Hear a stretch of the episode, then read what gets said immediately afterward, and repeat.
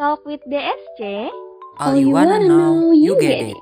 Assalamualaikum warahmatullahi wabarakatuh. Selamat pagi, selamat siang, selamat sore, selamat malam teman-teman semuanya. Hai hai hai, ketemu lagi di DSC Talk. Kangen gak sih dengerin DSC Talk lagi? Kali ini DSC Talk akan membahas tentang bahaya merokok bagi kesehatan mulut loh. Karena hari ini bertepatan tanggal 31 Mei 2021, kita memperingati Hari Tanpa Tembakau Sedunia. Oh iya, Sebelumnya karena tak kenal maka tak sayang, kenalin dulu nama aku Asifa Kintara Milianur dari Fakultas Kedokteran Gigi Universitas Lambung Mangkurat angkatan 2020. Dan sekarang kita bersama Kak Krisna Erlangga Putra Ramadhani yang akan berbagi informasi tentang bahaya merokok nih. Halo Kak Krisna, bisa disapa dulu nih pendengar setia Desya Talk pada hari ini. Halo teman-teman, kenalin nih, nama aku Krisna Erlangga Putra Ramadhani dari Fakultas Kedokteran Gigi Universitas Lambung Mangkurat Angkatan 2020. Bagaimana nih kabarnya teman-teman? Pasti baik-baik saja kan? Nah, jadi betul kata Kak Asifa tadi. Hari ini aku mau sharing nih mengenai rokok dan bahaya merokok bagi kesehatan rongga mulut loh. Wah, menarik banget nih teman-teman tema yang kita bahas kali ini. Gini kak, berbicara mengenai rokok, sebenarnya apa sih rokok itu kak? Nah, aku kasih tahu ya. Nah, jadi rokok itu adalah salah satu produk tembakau yang dimaksudkan untuk dibakar, dihisap, atau dihirup. Termasuk rokok kretek, rokok putih cerutu, atau bentuk lainnya yang dihasilkan dari tanaman Nicotina tobacum, Nicotiana rustica, dan juga spesies lainnya. Nah, ada juga nih yang berbentuk sintesis. Nah, ketika kita merokok, asap yang dihisap itu akan menuju rongga mulut.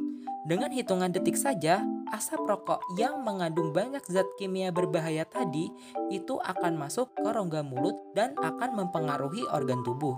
Nah, apabila aktivitas ini menjadi suatu kebiasaan, maka dapat diprediksi kondisi kesehatan tubuh kita juga akan terganggu. Bahkan kata WHO, Indonesia merupakan negara ketiga dengan jumlah perokok terbesar di dunia setelah Cina dan India loh. Nah, gak kebayangkan banyaknya masyarakat kita yang kesehatannya terganggu akibat rokok. Wah, ternyata gitu ya kak. Tapi nih kak ngomong-ngomong, kan sudah banyak di mana-mana ada imbauan agar gak ngerokok. Tapi kok orang-orang masih banyak ya yang merokok kak? Padahal kan bahayanya banyak banget. Nah, gimana tuh, Kak? Nah, betul banget tuh.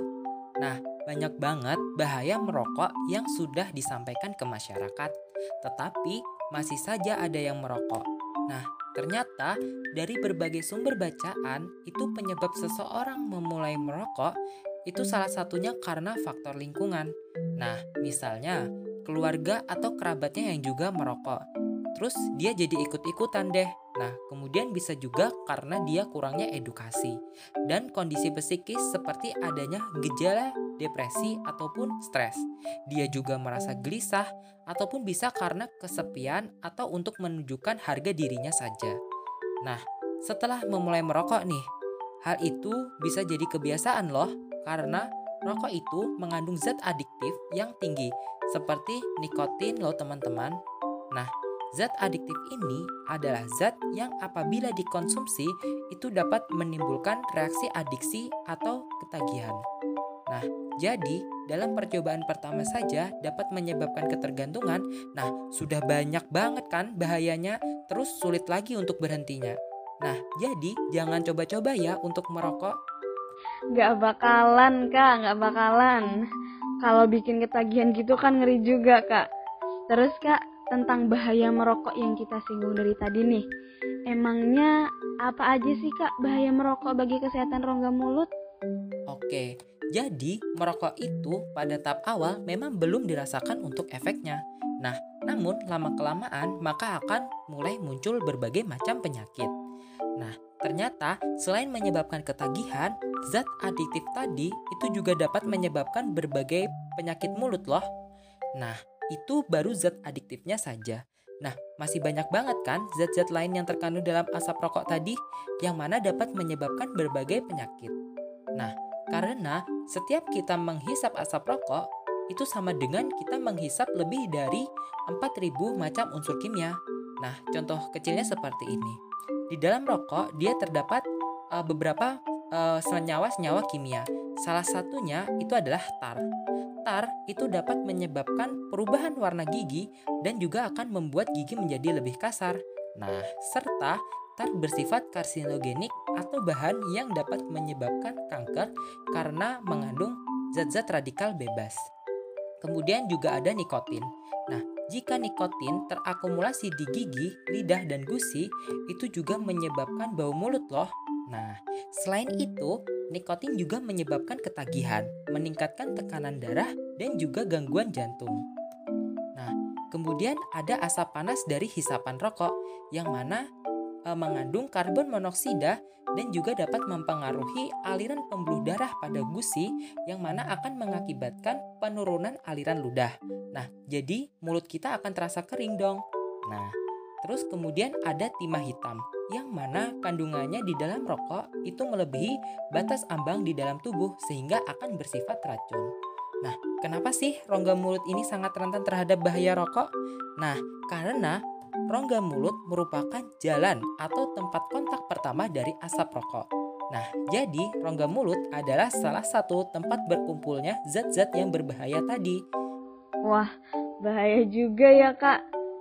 Ada lagi nggak kak penyakit yang diakibatkan dari kebiasaan merokok, terutama masalah rongga mulut yang dialami sama perokok itu. Ya, jadi penyakit yang bisa dialami perokok itu banyak banget, seperti gangguan kardiovaskular seperti penyakit jantung dan juga stroke. Kemudian ada penyakit paru-paru, karena zat kimia pada rokok itu sangat berpotensi merusak sel paru-paru, bahkan bisa memicu kanker paru-paru loh. Nah, Kemudian ada penuaan dini. Karena perokok aktif itu bisa kekurangan oksigen ke kulit, alhasil kulit menjadi keriput deh. Nah, kemudian ada penyakit gigi dan mulut. Seperti yang pertama ada karies gigi. Nah, karies gigi sendiri terjadi karena perokok cenderung memiliki oral hygiene yang buruk akibat kandungan rokok seperti tar dan juga nikotin tadi yang akan berakumulasi menjadi plak dengan cepat. Nah, kemudian ada penyakit periodontal karena plak dan bakteri yang melekat pada permukaan gigi yang kasar akibat akumulasi tar tadi akan masuk ke dalam gusi. Nah, yang dapat mengakibatkan gingivitis atau radang gusi yang mana akan berlanjut ke periodontitis. Nah, kemudian ada memperlambat proses penyembuhan luka karena merokok dapat menyebabkan penyumbatan pembuluh darah. Nah, selain itu dapat menyebabkan serostomia atau mulut dalam kondisi kering dan juga bisa kehilangan gigi, lesi mulut, bahkan sampai menyebabkan kanker mulut. Nah, ngeri banget kan? Wih, ngeri banget ya kak bahaya-bahayanya. Tapi setahu aku Selain perokok yang aktif, banyak banget juga korban-korban rokok secara pasif. Itu kasihan banget tuh kak. Padahal dia kan nggak ngerokok, tapi juga kena imbasnya. Gimana kak? Nah, bener banget itu kak. Banyak sekali nih korban-korban rokok pasif. Akibatnya, dia juga kena penyakit-penyakit akibat merokok, seperti kanker paru-paru, penyakit jantung koroner, dan bagi wanita hamil akan beresiko keguguran. Terus kenapa sih kak perokok pasif juga bisa kena penyakit-penyakit tersebut? Itu karena asap tembakau itu mengandung sekitar 4000 bahan kimia dan lebih dari 50 di antaranya telah dikaitkan dengan penyakit kanker. Nah, ketika dihembuskan oleh si perokok tadi, nah asap rokok itu tidak akan hilang begitu saja. Nah, asap rokok dapat bertahan di udara hingga dua setengah jam. Nah, asap rokok akan tetap ada di udara meski tidak terdeteksi oleh indera penciuman maupun penglihatan kita loh. Nah, ini juga berlaku di tempat tertutup dan juga tidak luas, seperti di dalam mobil. Nah, bahkan asap rokok mungkin masih ada dalam jumlah besar meskipun orang tersebut telah berhenti merokok loh. Dari banyaknya bahaya yang ditimbulkan rokok, Kira-kira dari kakak ada nggak sih tips untuk terhindar atau menghentikan kebiasaan merokok? Tentunya, kita harus selalu menanamkan kepercayaan bahwa merokok adalah suatu aktivitas yang berbahaya. Dan yakinlah bahwa rokok itu bukan satu-satunya sarana pergaulan. Nah, jangan malu untuk mengatakan bahwa diri kita bukan perokok. Nah, perbanyak informasi tentang bahaya rokok, melakukan hal-hal positif seperti berolahraga setiap hari. Nah, dan untuk teman-teman yang telah merokok, bisa dengan bulatkan tekad untuk berhenti merokok. Nah, berhenti merokok seketika ataupun bisa secara total atau mengurangi jumlah rokok yang dihisap secara bertahap, berolahraga teratur, serta konsultasikan dengan dokter atau tenaga kesehatan ya. Oh, jadi gitu ya kak. Makasih banyak kak sudah sharing sama DSC Talk pada hari ini. Semoga kita sehat selalu ya. Oke, terima kasih banyak ya teman-teman. Uh, semangat terus ya. Nah, untuk teman-teman jangan merokok karena bahaya banget buat kamu dan yang paling berdampak adalah sekitar kalian. Yuk kita sayangi keluarga dan teman-teman kita dengan tidak merokok. Nah, teman-teman gak kerasa nih podcastnya sudah mau berakhir. Aku harap apa yang disampaikan tadi dapat membantu dan menambah ilmu teman-teman semua ya.